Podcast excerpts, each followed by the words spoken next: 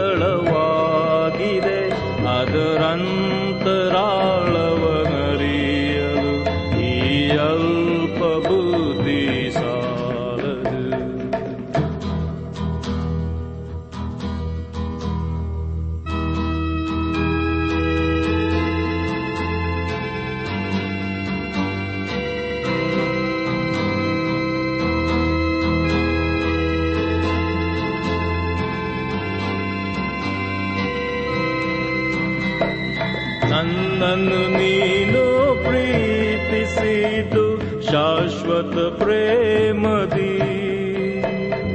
ಪ್ರೀತಿ ಕರುಣೆಯಿಂದಲೇ ನನ್ನನ್ನು ಸೆಳೆದಿ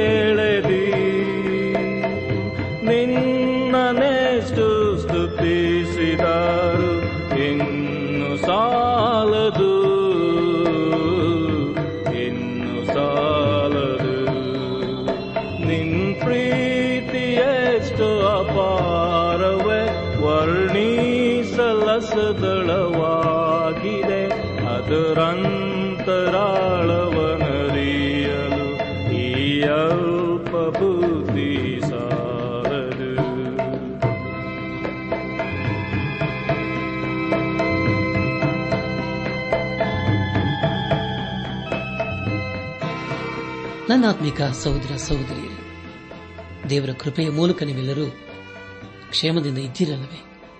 ದೇವರ ವಾಕ್ಯವನ್ನು ಧ್ಯಾನ ಮಾಡುವ ಮುನ್ನ ನಿಮ್ಮ ಸತ್ಯವೇದ ಪೆನ್ನು ಪುಸ್ತಕದೊಂದಿಗೆ ಸಿದ್ದರಾಗಿದ್ದರು ಎಂಬುದಾಗಿ ನಾನು ನಂಬುತ್ತೇನೆ. ಯಾಕೆಂದರೆ ಪ್ರಿಯರೇ, ದೇವರ ವಾಕ್ಯವದು ಶ್ರೇಷ್ಠವಾದದ್ದು. ಅದನ್ನು ಭಯಭಕ್ತಿಯಿಂದ ಪ್ರಾರ್ಥನಾಪೂರ್ವಕವಾಗಿ ಧ್ಯಾನ ಮಾಡೋಣ. ಆಗ ಖಂಡಿತವಾಗಿ ದೇವರ ಆತ್ಮನು ನಮ್ಮ ಸಂಗಡ ಮಾತನಾಡುತ್ತಾನೆ. ಆಗ ನಾವು ದೇವರಿಗೆ ವಿಧೇಯರಾಗಿ ಜೀವಿಸಲು ಶಕ್ತರಾಗುತ್ತೇವೆ. ಕಳೆದ ಕಾರ್ಯಕ್ರಮದಲ್ಲಿ ನಾವು ಏಷ ಪ್ರವಾದನೆ ಗ್ರಂಥದ ಐವತ್ಮೂರನೇ ಅಧ್ಯಾಯ ಒಂದರಿಂದ ಮೂರನೇ ವಚನಗಳನ್ನು ಧ್ಯಾನ ಮಾಡಿಕೊಂಡು ಅದರ ಮೂಲಕ ನಮ್ಮ ನಿಜ ಜೀವಿತಕ್ಕೆ ಬೇಕಾದ ಅನೇಕ ಆತ್ಮಿಕ ಪಾಠಗಳನ್ನು ಕಲಿತುಕೊಂಡು ಅನೇಕ ರೀತಿಯಲ್ಲಿ ಆಶೀರ್ವಿಸಲ್ಪಟ್ಟಿದ್ದೇವೆ. ದೇವರಿಗೆ ಮಹಿಮೆಯುಂಟಾಗಲಿ. ಧ್ಯಾನ ಮಾಡಿದಂತಹ ವಿಷಯಗಳನ್ನು ಈಗ ನೆನಪು ಮಾಡಿಕೊಂಡು ಮುಂದಿನ ಭೇದಭಾಗಕ್ಕೆ ಸಾಗೋಣ ಯೇಷ ಪ್ರವಾದನೆ ಗ್ರಂಥ, ಐವತ್ಮೂರನೇ ಅಧ್ಯಾಯದ ಪ್ರಾರಂಭದಲ್ಲಿ ಹೀಗೆ ಓದಿಕೊಂಡಿದ್ದೇವೆ. ನಾವು ಕೇಳಿದ ಸಂಗತಿಯನ್ನು ನಿಮ್ಮಲ್ಲಿ ಯಾರು ನಂಬಿದ್ದರು? ಯಹೋವನ ಬಾಹು ಯಾರಿಗೆ ಗೋಚರವಾಗಿತ್ತು? ಒಣ ನೆಲದೊಳಗೆ ಬೇರಿನಿಂದ ಹೊರಡುವ ಅಂಕುರದಂತೆಯೂ, ಬುಡದಿಂದ ಒಡೆಯುವ ಚಿಗುರಿನ ಹಾಗೂ ಅವನ ಯಹೋವನ ದೃಷ್ಟಿಯಲ್ಲಿ ಬೆಳೆದನು. ಅವನಲ್ಲಿ ಯಾವ ಅಂದಚಂದಗಳು ಇರಲಿಲ್ಲ. ನಾವು ಅವನನ್ನು ನೋಡಿದಾಗ ನೋಡತಕ್ಕ ಯಾವ ಲಕ್ಷಣವೂ ಕಾಣಲಿಲ್ಲ. ಅವನು ಧಿಕ್ಕರಿಸಲ್ಪಟ್ಟವನು, ಮನುಷ್ಯರು ಸೇರಿಸಿಕೊಳ್ಳದವನು, ಸಂಕಷ್ಟಕ್ಕೊಳಗಾದವನು, ವ್ಯಾಧಿ ಪೀಡಿತನು, ಜನರು ಮುಖವನ್ನು ಓರೆ ಮಾಡಿಕೊಳ್ಳುವ ಧಿಕ್ಕಾರಕ್ಕೆ ಒಳಗಾದವನು ಆಗಿದ್ದೇನೆಂಬುದಾಗಿಯೂ, ನಾವು ಅವನನ್ನು ಲಕ್ಷ್ಯಕ್ಕೆ ತರಲಿಲ್ಲ ಎಂಬ ಸಂಗತಿಗಳ ಕುರಿತು ನಾವು ಧ್ಯಾನ ಮಾಡಿಕೊಂಡೆವು. ಧ್ಯಾನ ಮಾಡಿದಂಥ ಎಲ್ಲ ಹಂತಗಳಲ್ಲಿ ದೇವಾದಿ ದೇವನೇ ನಮ್ಮನ್ನು ನಡೆಸಿದನು, ದೇವರಿಗೆ ಮಹಿಮೆಯುಂಟಾಗಲಿ. ಇಂದು ನಾವು ಯೇಷ ಪ್ರವಾದನ ಗ್ರಂಥ ಐವತ್ಮೂರನೇ ಅಧ್ಯಾಯ ನಾಲ್ಕನೇ ವಚನದಿಂದ ಐವತ್ತ ನಾಲ್ಕನೇ ಅಧ್ಯಾಯದ ಹದಿನೇಳನೇ ವಚನದವರೆಗೆ ಧ್ಯಾನ ಮಾಡಿಕೊಳ್ಳೋಣ.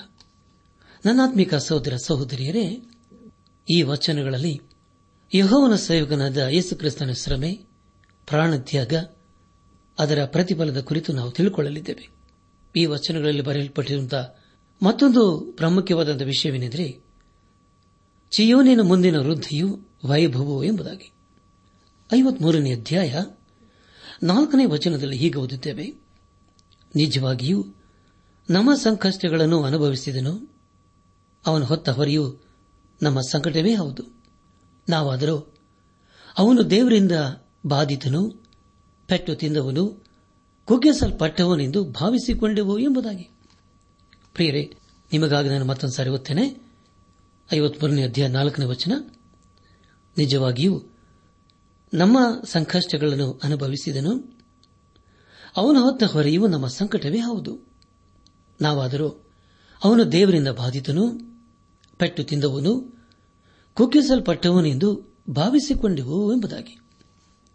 ಪ್ರಿಯ ಸಹೋದರ ಸಹೋದರಿಯರೇ, ದೇವರು ಯೇಸು ಕ್ರಿಸ್ತನನ್ನು ಯಾಕೆ ಕೈಬಿಡಬೇಕಾಗಿತ್ತು ಆತನು ಹೀಗೆ ಅನುಭವಿಸುವುದಕ್ಕೆ ಆತನು ಏನು ತಪ್ಪು ಮಾಡಿದನು? ಒಂದು ಕ್ಷಣ ನಾವು ಕಲ್ಲವರೆ ಕ್ರೂಜೆ ಕಡೆಗೆ ದೃಷ್ಟಿಸೋಣ. ಆತನು ಯಾತಕ್ಕಾಗಿ, ಯಾರಿಗಾಗಿ ಸತ್ತನೆಂಬುದಾಗಿ ನಾವು ತಿಳ್ಕೊಳ್ಳೋಣ. ಯೇಸು ಕ್ರಿಸ್ತನ ಅದರಲ್ಲಿ ಆಕಾಶಕ್ಕೂ ಭೂಮಿಯ ಮಧ್ಯೆ ತೂಗಾಡಿದನು. ಪ್ರಾರಂಭದ ಮೂರು ಗಂಟೆಗಳಲ್ಲಿ ಜನರು ಮನಸ್ಸಿಗೆ ಬಂದ ಹಾಗೆ ಮಾಡಿದರು. ಆತನನ್ನು ಹೊಡೆದರು. ಆತನ ಮುಖಕ್ಕೆ ಗುದ್ದಿದರು, ಹೊಗಳಿದರು. ಕೊನೆಗೆ ಮೊಳೆಗಳಿಂದ ಜಡಿದರು. ಅವನು ಹೇಗೆ ಸಾಯುತ್ತಾನೆ ಎಂಬುದಾಗಿ ನೋಡುತ್ತಿದ್ದರು. ಮಧ್ಯಾಹ್ನದ ಹನ್ನೆರಡು ಗಂಟೆಯ ನಂತರ ಮೂರು ಗಂಟೆಗಳ ಕಾಲ ಆತನು ಅಲ್ಲಿಯೇ ಇದ್ದನು. ಯೇಸು ಕೃಷ್ಣ ನಮ್ಮನ್ನು ಪಾಪದ ಬೆಳೆಸುವುದಕ್ಕೆ ತಾನೇ ಯಜ್ಞಾರ್ಪಿತನಾದನು. ದೇವರಾತನ ಆತ್ಮವನ್ನು ಲೋಕದ ಪಾಪಕ್ಕಾಗಿ ಅರ್ಪಿಸಿದನು. ಆತನನ್ನು ಒಬ್ಬ ಪಾಪಿಯಾಗಿ ಕಂಡನು. ಆದರೆ ಪ್ರಿಯರೇ, ಯೇಸು ಕೃಷ್ಣನ ನಮಗಾಗಿ ಪಾಪ ಸ್ವರೂಪಿಯಾದನು. ದೇವರ ಪಾಪವನ್ನು ಹಾಗೆ ಮಾಡುತ್ತಾನೆಂಬುದಾಗಿ ದೇವರ ವಾಕ್ಯದಲ್ಲಿ ಓದುತ್ತೇವೆ. ದೇವರ ಪಾಪವನ್ನು ಹೇಗೆ ಹಾಗೆ ಮಾಡುತ್ತಾನೆಂಬುದಾಗಿ ತಿಳಿಯಬೇಕಾದರೆ ನಾವು ಕಲ್ಲವರ ಶಿಲಬೆಯನ್ನು ಉದ್ದೇಶಿಸಬೇಕು ನೋಡಬೇಕು. ಆಗ ಮಾತ್ರ ಅರ್ಥವಾಗುತ್ತದೆ ಆತನು ಪಾಪವನ್ನು ಹೇಗೆ ಹಾಗೆ ಮಾಡುತ್ತಾನೆಂಬುದಾಗಿ. ಆದರೆ ಪ್ರಿಯರೇ, ಅದೇ ಶಿಲುಬೆಯು ಯಜ್ಞದ ಪೀಠವಾಯಿತು. ಆತನು ಅದರಲ್ಲಿ ಯಜ್ಞದ ಕುರಿಯಾದನು. ಯೇಸು ಕ್ರಿಸ್ತನು ಲೋಕದ ಪಾಪವನ್ನು ಹೊತ್ತುಕೊಂಡು ಹೋಗಲು ಬಂದನು. ಆತನು ಬೇರೆಯವರಿಗಾಗಿ ಸತ್ತನಲ್ಲ ಪ್ರಿಯರೇ. ಯೇಸು ಕ್ರಿಸ್ತನು ನಮಗಾಗಿ ಸತ್ತನು. ನಮ್ಮನ್ನು ಪಾಪದಿಂದಲೂ ಶಾಪದಿಂದಲೂ ಮುಂದೆ ಬರುವ ದೈವ ಕೋಪದಿಂದ ಬಿಡಿಸಲು ಆತನು ಕಲ್ವಾರಿ ಶೀಲಬೆಯಲ್ಲಿ ಸತ್ತನು. ಅದರ ಮೂಲಕ ನಮಗೆ ಬಿಡುಗಡೆ ಮಾರ್ಗವು ಪ್ರಕಟವಾಯಿತು. ಅದರ ಮೂಲಕ ರಕ್ಷಣೆಯ ಮಾರ್ಗವು ಮಾನವರಿಗೆ ಪ್ರಕಟವಾಯಿತು. ದೇವರಿಗೆ ಸ್ತೋತ್ರವಾಗಲಿ. ಯೇಷ ಪ್ರವಾದನ ಗ್ರಂಥ, ಐವತ್ಮೂರನೇ ಅಧ್ಯಾಯ, ಐದು ಹಾಗೂ ಆರನೇ ವಚನಗಳನ್ನು ಓದುವಾಗ, ನಮ್ಮ ದ್ರೋಹಗಳ ದೆಸೆಯಿಂದ ಅವನಿಗೆ ಗಾಯವಾಯಿತು. ನಮ್ಮ ಅಪರಾಧಗಳ ನಿಮಿತ್ತ ಅವನು ಜಜ್ಜಲ್ಪಟ್ಟನು. ನಮಗೆ ಸುಶಾಂತಿಯನ್ನು ಉಂಟು ಮಾಡುವ ದಂಡನೆಯನ್ನು ಅವನು ಅನುಭವಿಸಿದನು. ಅವನ ಬಾಸುಂಡೆಗಳಿಂದ ನಮಗೆ ಗುಣವಾಯಿತು. ನಾವೆಲ್ಲರೂ ಕುರಿಗಳಂತೆ ದಾರಿ ತಪ್ಪಿ ತೊಳಲುತ್ತಿದ್ದೆವು. ಪ್ರತಿಯೊಬ್ಬನು ತನ್ನ ತನ್ನ ದಾರಿಯನ್ನು ಹಿಡಿಯುತ್ತಿದ್ದನು ನಮ್ಮೆಲ್ಲರ ದೋಷವನ್ನು ಯಹೋವನು ಅವನ ಮೇಲೆ ಹಾಕಿದನು ಎಂಬುದಾಗಿ. ನನ್ನ ಆತ್ಮಿಕ ಸಹೋದರ ಸಹೋದರಿಯರೇ, ಆತನ ಬಾಸುಂಡೆಗಳ ಮೂಲಕ ನಮಗೆ ಗುಣವಾಯಿತು. ನಮಗೆ ಯಾವುದರಿಂದ ಸ್ವಸ್ಥತೆ ಸಿಕ್ಕಿತು? ನಮಗೆ ರೋಗದಿಂದ ಸ್ವಸ್ಥತೆ ಸಿಕ್ಕಿತು. ಪಾಪದಿಂದ ಸ್ವಸ್ಥತೆ ಸಿಕ್ಕಿತು.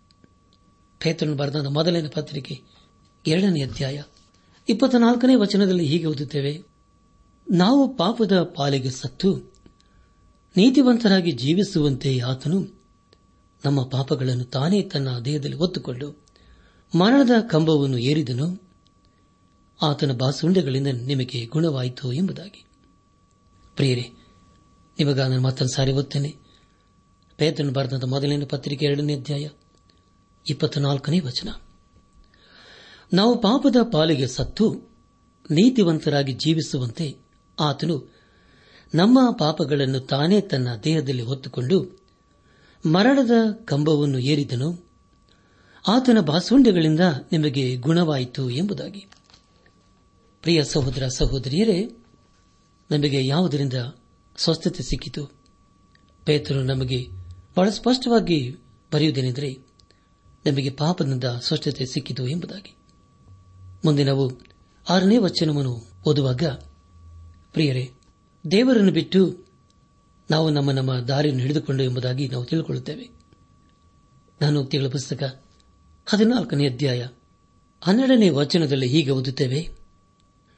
ಮನುಷ್ಯ ದೃಷ್ಟಿಗೆ ಸರಳವಾಗಿ ತೋರುವ ಒಂದು ದಾರಿಯುಂಟು, ಅದು ಕಟ್ಟ ಮರಣ ಮಾರ್ಗವೇ ಎಂಬುದಾಗಿ. ನನ್ನಾತ್ಮಿಕ ಸಹೋದರ ಸಹೋದರಿಯರೇ, ಆದರೂ ಯೇಸು ಕ್ರಿಸ್ತನು ನಮಗೆ ವಾಗ್ದಾನ ಮಾಡುವುದೇನೆಂದರೆ ಯೋಹನ್ ಬರೆಸುವಾರ್ತೆ ಹದಿನಾಲ್ಕನೇ ಅಧ್ಯಾಯ ಆರನೇ ವಚನದಲ್ಲಿ, ನಾನೇ ಮಾರ್ಗವು, ಸತ್ಯವೂ, ಜೀವವಾಗಿದ್ದೇನೆ, ನನ್ನ ಮೂಲಕವಾಗಿ ಹೊರತು ಯಾರೂ ತಂದೆ ಬಳಿಗೆ ಬರುವುದಿಲ್ಲ ಎಂಬುದಾಗಿ. ಮತ್ತೊಂದು ಸಾರಿ ಗೊತ್ತೇನೆ ಯೋಹನ ಹದಿನಾಲ್ಕು ಆರು, ನಾನೇ ಮಾರ್ಗವು, ಸತ್ಯವೂ, ಜೀವವಾಗಿದ್ದೇನೆ ನನ್ನ ಮೂಲಕವಾಗಿ ಹೊರತು ಯಾರೂ ತಂದೆಯ ಬಳಿಗೆ ಬರುವುದಿಲ್ಲ ಎಂಬುದಾಗಿ ಯೇಸು ಕ್ರಿಸ್ತನು ಹೇಳುತ್ತಾನೆ. ಪ್ರಿಯರೇ, ನಾವು ದೇವರ ಕಡೆಗೆ ತಿರುಗಿಕೊಳ್ಳಬೇಕು. ಪರವಾದಿಯ ದೇಶವನ್ನು ಬರೆಯುವುದೇನೆಂದರೆ, ಯೇಸು ಕ್ರಿಸ್ತನು ಶಿಲಬೆಯಲ್ಲಿ ನಮ್ಮೆಲ್ಲರ ಪರವಾಗಿ ಸತ್ತನು ಎಂಬುದಾಗಿ. ಆತನು ಪಾಪ ಮಾಡಿರಲಿಲ್ಲ, ಆತನಲ್ಲಿ ಯಾವ ಪಾಪವೂ ಇರಲಿಲ್ಲ. ಆತನು ಪರಿಶುದ್ಧನಾದ ರಕ್ಷಕನಾಗಿದ್ದನು. ಆತನು ತನ್ನ ಪ್ರೀತಿಯನ್ನು ಕಲ್ವಾರಿ ಶೀಲಬೆಲಿ ನಮಗಾಗಿ ವ್ಯಕ್ತಪಡಿಸಿದನು. ಅದರ ಮೂಲಕ ನಮಗೆ ಬಿಡುಗಡೆ ಮಾರ್ಗ ಪ್ರಕಟವಾಯಿತು. ದೇವರಿಗೆ ಸ್ತೋತ್ರವಾಗಲಿ. ಯೇಸು ಕ್ರಿಸ್ತನು, ಅನುಭವಿಸಿದ ಬಾಧೆಯನ್ನು ನಾವು ಅನುಭವಿಸುವುದಕ್ಕೆ ಸಾಧ್ಯವಿಲ್ಲ. ನಾವು ಅನುಭವಿಸಬೇಕಾಗಿಯೂ ಇಲ್ಲ, ಪ್ರಿಯರೇ. ಯಾಕಂದರೆ ನಮಗೋಸ್ಕರ ಯೇಸು ಕ್ರಿಸ್ತನು ಎಲ್ಲಾ ಬಾಧೆಯನ್ನು ಅನುಭವಿಸಿದ್ದಾನೆ. ನಾವು ರಕ್ಷಣೆ ಹೊಂದಬೇಕಾದರೆ ನಾವು ಶಿಲೆಬೆಲ್ಲಿ ಮರಣಿಸುವಂತಹ ಯಾವ ಸ್ಥಿತಿಯೂ ಇಲ್ಲ. ಯೇಸು ಕ್ರಿಸ್ತನು ಲೋಕದ ಬರೆದ ಸುವಾರ್ತೆ, ಇಪ್ಪತ್ಮೂರನೇ ಅಧ್ಯಾಯ, ಇಪ್ಪತ್ತೆಂಟು ಹಾಗೂ ಮೂವತ್ತೊಂದನೇ ವಚನಗಳಲ್ಲಿ ಹೇಳುವುದೇನೆಂದರೆ, ಯೇಸು ಅವರ ಕಡೆಗೆ ತಿರುಗಿಕೊಂಡು, ಯರೂಸಲಮಿನ ಸ್ತ್ರೀಯರೇ, ನನಗೋಸ್ಕರ ಅಳಬೇಡಿರಿ, ನಿಮಗೋಸ್ಕರವೂ, ನಿಮ್ಮ ಮಕ್ಕಳಿಗೋಸ್ಕರವೂ ಆಳಿರಿ ಮರ ಹಸಿಯಾಗಿರುವಾಗ ಇಷ್ಟೆಲ್ಲ ಮಾಡಿದರೆ, ಮರ ಒಣಗಿರುವಾಗ ಏನಾಗಬಹುದು ಅಂದನು ಎಂಬುದಾಗಿ. ಪ್ರಿಯ ಸಹೋದರ ಸಹೋದರಿಯರೇ, ಯೇಸು ಕ್ರಿಸ್ತನಿಗೆ ಅವರು ತೋರಿಸುವ ಅನುಕಂಪ ಬೇಕಾಗಿಲ್ಲ. ಅದೇ ರೀತಿಯಲ್ಲಿ ನಮ್ಮ ಅನುಕಂಪ ಯೇಸು ಕ್ರಿಸ್ತನಿಗೆ ಬೇಡ. ಅನೇಕರು ಅಂದುಕೊಳ್ಳುವುದೇನೆಂದರೆ, ಯೇಸು ಕ್ರಿಸ್ತನು ರಕ್ತ ಸಾಕ್ಷಿಯಾಗಿ ಸತ್ತನು ಎಂಬುದಾಗಿ. ಸ್ಟೆಫನನು ಯೇಸು ಕ್ರಿಸ್ತನಿಗೆ ರಕ್ತ ಸಾಕ್ಷಿಯಾಗಿ ಸತ್ತನು. ಆದರೆ ಯೇಸು ಕ್ರಿಸ್ತನು ರಕ್ತ ಸಾಕ್ಷಿಯಾಗಿ ಸಾಯಲಿಲ್ಲ. ಆತನ ಸತ್ತದ್ದು ಮಾನವರನ್ನು ಪಾಪದಿಂದಲೂ ಶಾಪದಿಂದಲೂ ಬಿಡಿಸುವುದಕ್ಕೋಸ್ಕರ. ಆತನು ಕಲವಾರಿ ಶಿಲಬೆಯಲ್ಲಿ ಸತ್ತನು. ತಂದೆಯಾದ ದೇವರು ಆತನನ್ನು ಮರೆಯಬೇಕಾಯಿತು. ಯೇಸುಕ್ರಿಸ್ತನ ಮರಣ ಅದು ವಿಶೇಷವಾಗಿತ್ತು. ಯೇಸುಕ್ರಿಸ್ತನು ಲೋಕದ ಪಾಪಕ್ಕಾಗಿ ಸತ್ತನು. ಯೇಸುಕ್ರಿಸ್ತನ ಮರಣದ ಮೂಲಕ ನಮಗೆ ಬಿಡುಗಡೆ ಸಿಕ್ಕಿತು. ಪ್ರಿಯರೇ, ಬಹಳ ಸೂಕ್ಷ್ಮವಾಗಿ ನಾವು ಗಮನಿಸುತ್ತಾ ಇದ್ದೇವೆ, ಧ್ಯಾನಿಸುತ್ತಾ ಇದ್ದೇವೆ. ಇದಕ್ಕೆ ನಮ್ಮ ಪ್ರತಿಕ್ರಿಯೆ ಏನಾಗಿದೆ? ಯೇಸುಕ್ರಿಸ್ತನ ನಮಗೋಸ್ಕರ ಕಲವರಿ ಶಿಲುಬೆಲೆ ಸತ್ತವನು ಹೌದು. ಅದಕ್ಕೆ ನಮ್ಮ ಅಭಿಪ್ರಾಯ ಅಥವಾ ನಮ್ಮ ಅನಿಸುವಿಕೆ ಏನಾಗಿದೆ? ಐವತ್ಮೂರನೇ ಅಧ್ಯಾಯ. ಆರನೇ ವಚನದಲ್ಲಿ ಹೀಗೆ ಓದುತ್ತೇವೆ. ನಾವೆಲ್ಲರೂ ಕುರಿಗಳಂತೆ ದಾರಿ ತಪ್ಪಿ ತೊಳಲುತ್ತಿದ್ದೆವು. ಪ್ರತಿಯೊಬ್ಬನು ತನ್ನ ತನ್ನ ದಾರಿಯನ್ನು ಹಿಡಿಯುತ್ತಿದ್ದನು. ನಮ್ಮೆಲ್ಲರ ದೋಷ ಫಲವನ್ನು ಯಹೋವನು ಅವನ ಮೇಲೆ ಹಾಕಿದನು ಎಂಬುದಾಗಿ. ಯಜ್ಞದ ಕುರಿಯಾದ ಯೇಸು ಕ್ರಿಸ್ತನು ನಮ್ಮ ಪಾಪವನ್ನು ತೆಗೆದುಕೊಂಡು ಹೋಗಲು ಬಂದನು. ಆತನು ನಮ್ಮ ಸ್ಥಾನವನ್ನು ತೆಗೆದುಕೊಂಡನಲ್ಲವೇ ಪ್ರಿಯರೇ? ದೇವರಿಗೆ ಸ್ತೋತ್ರವಾಗಲಿ. ನಮ್ಮ ಧ್ಯಾನವನ್ನು ಮುಂದುವರೆಸಿ ಯೇಷ ಪ್ರವಾದನ ಗ್ರಂಥ ಐವತ್ಮೂರನೇ ಅಧ್ಯಾಯ ಹನ್ನೊಂದನೇ ವಚನವನ್ನು ಓದುವಾಗ, ನನ್ನ ಆತ್ಮವು ಅನುಭವಿಸಿದ ಶ್ರಮೆಯ ಫಲವನ್ನು ಕಂಡು ತೃಪ್ತನಾಗುವನು. ಧರ್ಮಾತ್ಮನಾದ ನನ್ನ ಸೇವಕನು ತನ್ನ ಜ್ಞಾನದ ಮೂಲಕ ಬಹುಜನರನ್ನು ಧರ್ಮ ಮಾರ್ಗಕ್ಕೆ ತರುವನು. ಅವರ ಅಪರಾಧಗಳನ್ನು ಹೊತ್ತುಕೊಂಡು ಹೋಗುವನು ಎಂಬುದಾಗಿ. ಪ್ರಿಯ ಸಹೋದರ ಸಹೋದರಿಯರೇ, ನಾವು ಜೀವಿಸುವ ಹಾಗೆಯೂ ರಕ್ಷಣೆ ಹೊಂದಿಕೊಳ್ಳುವ ಹಾಗೆ ಯೇಸು ಕ್ರಿಸ್ತನು ಶಿಲುಬೆಯಲ್ಲಿ ಸತ್ತನು. ಆತನು ನಮ್ಮನ್ನು ತನ್ನ ನೀತಿ ರಾಜ್ಯಕ್ಕೆ ಸೇರಿಸುವನಾಗಿದ್ದಾನೆ ಅದಕ್ಕಾಗಿ ನಾವು ದೇವರಿಗೆ ಸ್ತೋತ್ರ ಸಲ್ಲಿಸೋಣ. ಯೇಸು ಕ್ರಿಸ್ತನ ಈ ಲೋಕದಲ್ಲಿದ್ದಾಗ ಅನೇಕರ ಸೇವೆಯನ್ನು ಮಾಡಿದನು. ಆತನ ಸೇವೆಯನ್ನು ಮಾಡಿಸಿಕೊಳ್ಳಲಿಕ್ಕೆ ಬರಲಿಲ್ಲ ಎಂಬುದಾಗಿ ದೇವರ ವಾಕ್ಯದಲ್ಲಿ ಓದುತ್ತೇವೆ. ಅನೇಕರ ಜೀವಿತದಲ್ಲಿ ಅದ್ಭುತ ಕಾರ್ಯಗಳನ್ನು ಮಾಡಿದನು, ತೋರಿಸಿದನು. ಯೇಸು ಕ್ರಿಸ್ತನು ಹೇಳಿದನೆಂದರೆ, ಒಬ್ಬ ಪಾಪಿಯು ದೇವರ ಕಡೆಗೆ ತಿರುಗಿಕೊಂಡರೆ ಪರಲೋಕದಲ್ಲಿ ಮಾ ಸಂತೋಷ ಉಂಟಾಗುತ್ತದೆ ಎಂಬುದಾಗಿ. ರೋಮಾಪುರ ಸಭೆಗೆ ಬರೆದಂತಹ ಪತ್ರಿಕೆ ನಾಲ್ಕನೇ ಅಧ್ಯಾಯ ಐದನೇ ವಚನದಲ್ಲಿ ಹೀಗೆ ಓದುತ್ತೇವೆ. ಆದರೆ ಯಾವನು ಪುಣ್ಯ ಕ್ರಿಯೆಗಳನ್ನು ಮಾಡಿದವನಾಗಿರದೆ ಪಾಪಾತ್ಮರನ್ನು ನೀತಿವಂತನೆಂದು ನಿರ್ಣಯಿಸುವಾತನಲ್ಲಿ ನಂಬಿಕೆ ಇಡುತ್ತಾನೋ, ಅವನ ನಂಬಿಕೆಯೇ ನೀತಿ ಎಂದು ಎಣಿಸಲ್ಪಡುವುದು ಎಂಬುದಾಗಿ. ನನ್ನ ಆತ್ಮಿಕ ಸಹೋದರ ಸಹೋದರಿಯರೇ ಈಗ ನಾವು ಮಾಡಬೇಕಾಗಿರುವುದು ಇಷ್ಟೇ. ಯೇಸು ಕ್ರಿಸ್ತನನ್ನು ನಮ್ಮ ಹೃದಯದಲ್ಲಿ, ಹಿಂದೆ ನಮ್ಮ ಸ್ವಂತ ರಕ್ಷಕನು ವಿಮೋಚಕನು ನಾಯಕನೆಂಬುದಾಗಿ ಅಂಗೀಕರಿಸಿಕೊಳ್ಳಬೇಕು. ಒಬ್ಬ ಭಕ್ತರು ಯೇಸು ಕ್ರಿಸ್ತನ ಕುರಿತು ಹೀಗೆ ಬರೆಯುತ್ತಾರೆ, ಆತನಲ್ಲಿಯೇ ನನ್ನ ದೃಷ್ಟಿಯನ್ನು ಇರಿಸಿದ್ದೇನೆ. ಆತನು ನನಗಾಗಿ ಎಲ್ಲ ಬಾಧೆಯನ್ನು ಅನುಭವಿಸಿದನು.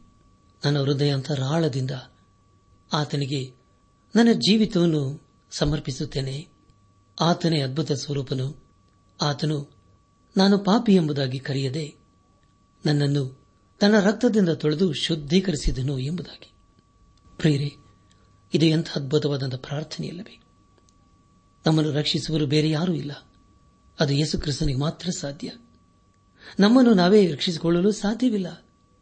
ಇಲ್ಲಿಗೆ ಯಶಪ್ರವಾದನ ಗ್ರಂಥದ ಐವತ್ಮೂರನೇ ಅಧ್ಯಾಯವು ಮುಕ್ತಾಯವಾಯಿತು.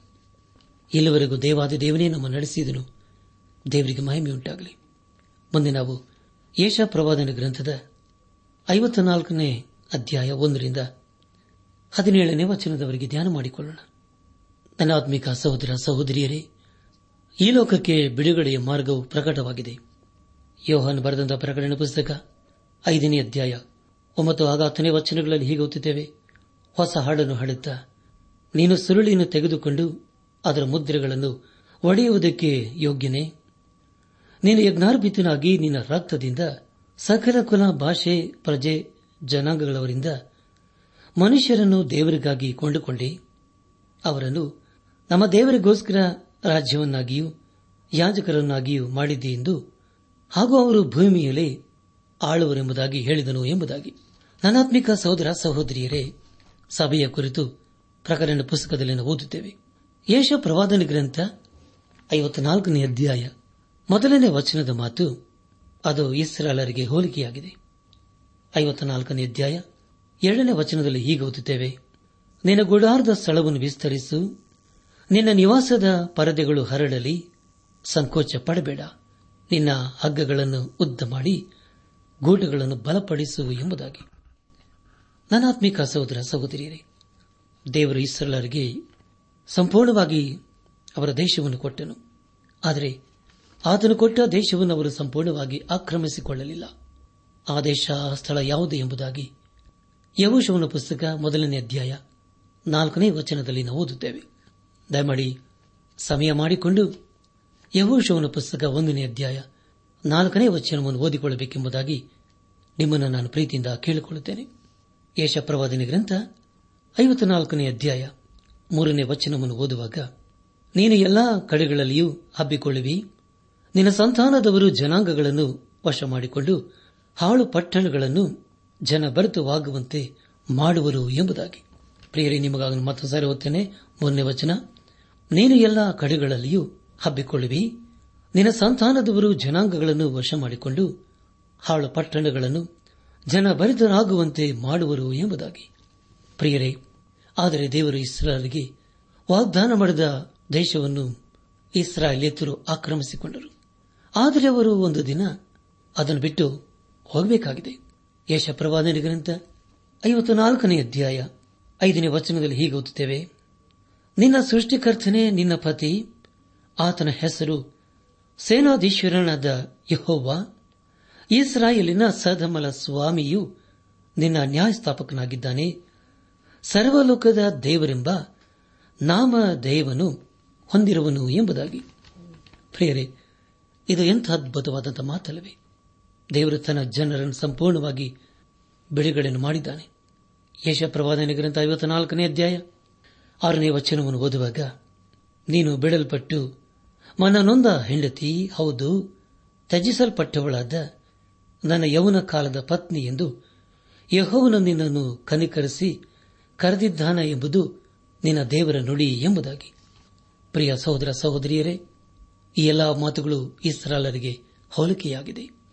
ಮುಂದೆ ನಾವು ಏಳನೇ ವಚನವನ್ನು ಓದುವಾಗ, ಕ್ಷಣ ಮಾತ್ರ ನಿನ್ನನ್ನು ಬಿಟ್ಟಿದ್ದೆನೋ, ಮಹಾಕೃಪೆಯಿಂದ ಸೇರಿಸಿಕೊಳ್ಳುವೆನು ಎಂಬುದಾಗಿ. ಕೊರಿಂತ ಸಭೆಗೆ ಬರೆದಂತ ಎರಡನೇ ಪತ್ರಿಕೆ, ನಾಲ್ಕನೇ ಅಧ್ಯಾಯ, ಹದಿನೇಳು ಹಾಗೂ ಹದಿನೆಂಟನೇ ವಚನಗಳಲ್ಲಿ ಅಪೋಸನದ ಪೌಲನ್ನು ಹೀಗೆ ಬರೆಯುತ್ತಾನೆ, ಹೇಗೆಂದರೆ, ಕ್ಷಣ ಮಾತ್ರವಿರುವ ನಮ್ಮ ಹಗುರವಾದ ಸಂಕಟವು ಅತ್ಯಂತ್ಯಧಿಕವಾದ ಪ್ರತಿಫಲವನ್ನು ಉಂಟುಮಾಡಿ ನಮಗೆ ನಿರಂತರವಾಗಿರುವ ಗೌರವವಾದ ಪ್ರಭಾವವನ್ನು ದೊರಕಿಸುತ್ತದೆ. ನಾವು ಕಾಣುವಂಥದ್ದನ್ನು ಲಕ್ಷಿಸದೆ ಕಾಣದಿರುವಂಥದ್ದನ್ನು ಲಕ್ಷಿಸುವರಾಗಿದ್ದೇವೆ ಕಾಣುವಂಥದ್ದು ಸ್ವಲ್ಪ ಕಾಲ ಮಾತ್ರ ಇರುವುದು, ಕಾಣದಿರುವಂಥದ್ದು ಸದಾಕಾಲವೂ ಇರುವುದು ಎಂಬುದಾಗಿ. ನನ್ನಾತ್ಮೀಕ ಸಹೋದರ ಸಹೋದರಿಯರೇ, ನಮ್ಮ ಧ್ಯಾನವನ್ನು ಮುಂದುವರೆಸಿ ಯೇಷ ಪ್ರವಾದನೆ ಗ್ರಂಥ ಐವತ್ತ ನಾಲ್ಕನೇ ಅಧ್ಯಾಯ ಹತ್ತನೇ ವಚನವನ್ನು ಓದುವಾಗ, ಬೆಟ್ಟಗಳು ಸ್ಥಳವನ್ನು ಬಿಟ್ಟು ಹೋದಾವು, ಗುಡ್ಡಗಳು ಕದಲಿಯಾವು. ಆದರೆ ನನ್ನ ಕೃಪೆಯು ನಿನ್ನನ್ನು ಬಿಟ್ಟು ಹೋಗದು, ಸಮಾಧಾನದ ನನ್ನ ಒಪ್ಪಂದವು ಕದಲದು ಎಂದು ನಿನ್ನನ್ನು ಕರುಣಿಸುವ ಯೋಹವನ್ನು ಅನ್ನುತ್ತಾನೆ ಎಂಬುದಾಗಿ. ಪ್ರಿಯೆ, ಎಂಥ ಅದ್ಭುತವಾದ ಮಾತಲ್ಲವೇ. ನಿಮಗಾಗಿ ನಾನು ಮತ್ತೊಂದು ಸಾರಿ ಓದ್ತೇನೆ. ಯಶಪ್ರವಾದನೆ ಗ್ರಂಥ ಐವತ್ತ ನಾಲ್ಕನೇ ಅಧ್ಯಾಯ ಹತ್ತನೇ ವಚನ. ಬೆಟ್ಟಗಳು ಸ್ಥಳವನ್ನು ಬಿಟ್ಟು ಹೋದಾವು, ಗುಡ್ಡಗಳು ಕದಲಿಯಾವು. ಆದರೆ ನನ್ನ ಕೃಪೆಯು ನಿನ್ನನ್ನು ಬಿಟ್ಟು ಹೋಗದು, ಸಮಾಧಾನದ ನನ್ನ ಒಪ್ಪಂದವು ಕದಲದೆಂದು ನಿನ್ನನ್ನು ಕರುಣಿಸುವ ಯುಹವನ್ನು ಅನ್ನುತ್ತಾನೆ ಎಂಬುದಾಗಿ. ಪ್ರಿಯ ದೇವಜನರೇ, ದೇವರು ಎಂದಿಗೂ ತನ್ನ ವಾಗ್ದಾನವನ್ನು ಬದಲಾಯಿಸುವುದಿಲ್ಲ. ಹಳೆ ಒಡಂಬಡಿಕೆಯಲ್ಲಿ ಅರಣ್ಯಕಾಂಡ ಪುಸ್ತಕ, ಇಪ್ಪತ್ಮೂರನೇ ಅಧ್ಯಾಯ. ಹತ್ತೊಂಬತ್ತನೇ ವಚನದಲ್ಲಿ ಹೀಗೆ ಓದಿದ್ದೇವೆ ದೇವರು ಮನುಷ್ಯನಂತೆ ಎರಡು ಮಾತಿನವನಲ್ಲ, ಮಾನವನಂತೆ ಮನಸ್ಸನ್ನು ಬೇರೆ ಮಾಡಿಕೊಳ್ಳುವನೂ ಅಲ್ಲ. ತಾನು ಹೇಳಿದ ಮೇರೆಗೆ ನಡೆಯುವುದಿಲ್ಲವೋ, ಮಾತು ಕೊಟ್ಟ ನಂತರ ನೆರವೇರಿಸುವುದಿಲ್ಲವೋ ಎಂಬುದಾಗಿ. ಹೌದಲ್ಲ ಪ್ರಿಯರೇ, ದೇವರು ಖಂಡಿತವಾಗಿ ತನ್ನ ವಾಗ್ದಾನಗಳನ್ನು ನಮ್ಮ ಜೀವಿತದಲ್ಲಿ ನೆರವೇರಿಸುವನಾಗಿದ್ದಾನೆ ಯಶಪರವಾದನೆ ಗ್ರಂಥ ಐವತ್ತ ನಾಲ್ಕನೇ ಅಧ್ಯಾಯ ಹನ್ನೊಂದನೇ ವಚನ ಮೂಲಕ ನಾವು ತಿಳಿದುಕೊಳ್ಳುವುದನೆಂದರೆ ಇಲ್ಲಿ ದೇವರ ಇಸ್ರಾಲರನ್ನು ಆನಂದದಿಂದ ಇರಲು ಹೇಳುತ್ತಿದ್ದಾನೆ. ಹಾಗೂ ತನ್ನನ್ನೇ ಆರಾಧಿಸಬೇಕೆಂಬುದಾಗಿ ಅವರಿಗೆ ತಿಳಿಸುತ್ತಿದ್ದಾನೆ. ಹದಿಮೂರನೇ ವಚನವನ್ನು ಓದುವಾಗ, ನಿನ್ನ ಮಕ್ಕಳೆಲ್ಲರೂ ಯಹೋನಿಂದ ಶಿಕ್ಷಿತರಾಗಿರುವರು ಅವರಿಗೆ ಅಧಿಕ ಸುಕ್ಷೇಮ ಇರುವುದು ಎಂಬುದಾಗಿ. ಪ್ರಿಯರೇ, ಯಾವಾಗ ದೇವರ ವಾಕ್ಯವು ಎಲ್ಲಾ ಕಡೆಗೆ ಹಬ್ಬುತ್ತದೋ ಆಗ ಎಲ್ಲಾ ಕಡೆ ಸಮಾಧಾನ ಬೀರುತ್ತದೆ. ಹದಿನಾಲ್ಕನೇ ವಚನ ಮೂಲಕ ನಾವು ತಿಳಿದುಕೊಳ್ಳುವುದೇನೆಂದರೆ ದೇವರ ನಮಗೆ ಸ್ವಾತಂತ್ರ್ಯವನ್ನು, ನೀತಿಯನ್ನು ಅನುಗ್ರಹಿಸುತ್ತಾನೆ ಎಂಬುದಾಗಿ. ಕೊನೆಯದಾಗಿ ಯಶಪ್ರವಾದನ ಗ್ರಂಥ ಐವತ್ನಾಲ್ಕನೇ ಅಧ್ಯಾಯ, ಹದಿನೇಳನೇ ವಚನವನ್ನು ಓದುವಾಗ, ನಿನ್ನನ್ನು ಎದುರಿಸಲು ಕಲ್ಪಿಸಿದ ಯಾವ ಆಯುಧವೂ ಜಯಿಸದು?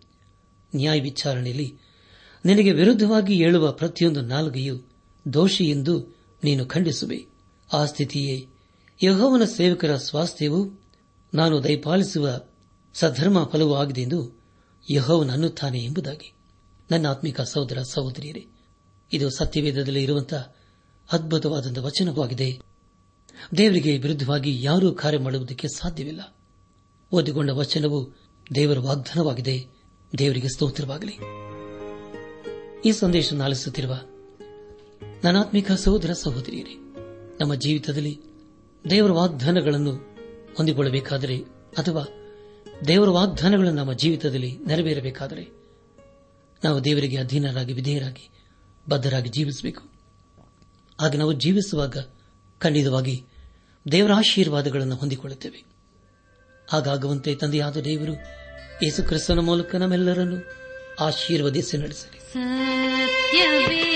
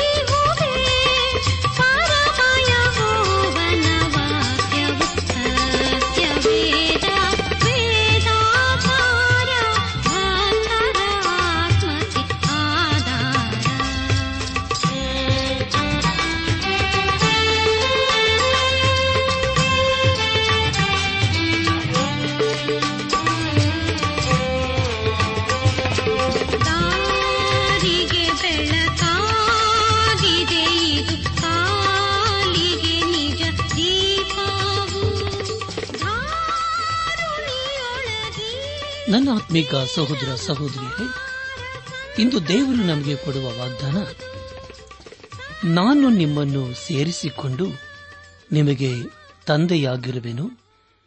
ನೀವು ನನಗೆ ಕುಮಾರ ಕುಮಾರಿಯರು ಆಗಿರುವರೆಂದು ಸರ್ವಶಕ್ತನಾದ ಕರ್ತನು ಹೇಳುತ್ತಾನೆ. ಕೊರಿಂತ ಸಭೆಗೆ ಬರೆದ ಎರಡನೇ ಪತ್ರಿಕೆ, ಆರನೇ ಅಧ್ಯಾಯ, ಹದಿನೆಂಟನೇ ವಚನ.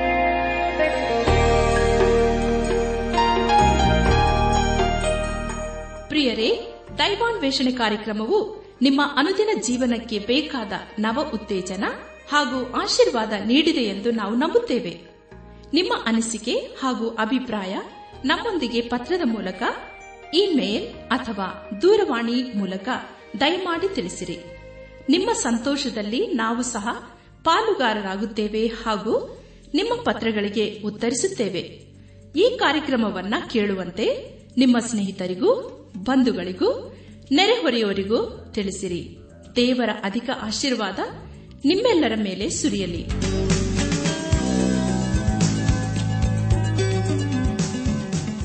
ನಮ್ಮ ವಿಳಾಸ ದೈವಾನ್ ವೇಷಣೆ ಟ್ರಾನ್ಸ್ ವರ್ಲ್ಡ್ ರೇಡಿಯೋ, ಇಂಡಿಯಾ, ಟಪಾಲು ಪೆಟ್ಟಿಗೆ, ನಾಲ್ಕು ಮೂರು, ಎರಡು ಸೊನ್ನೆ, ಬೆಂಗಳೂರು, ನಲವತ್ಮೂರು. ದೈವಾನ್ ವೇಷಣೆ Trans World Radio India post box four three two zero Bangalore forty three ದೂರವಾಣಿ ಸಂಖ್ಯೆ ಒಂಬತ್ತು ಎಂಟು ನಾಲ್ಕು ಐದು ಆರು ಒಂದು ಆರು ನಾಲ್ಕು ಒಂದು ಎರಡು. ನಮ್ಮ ಇಮೇಲ್ ವಿಳಾಸ Kannada TTB at radio eight eight two dot com ನಮಸ್ಕಾರ ಪ್ರಿಯರೇ.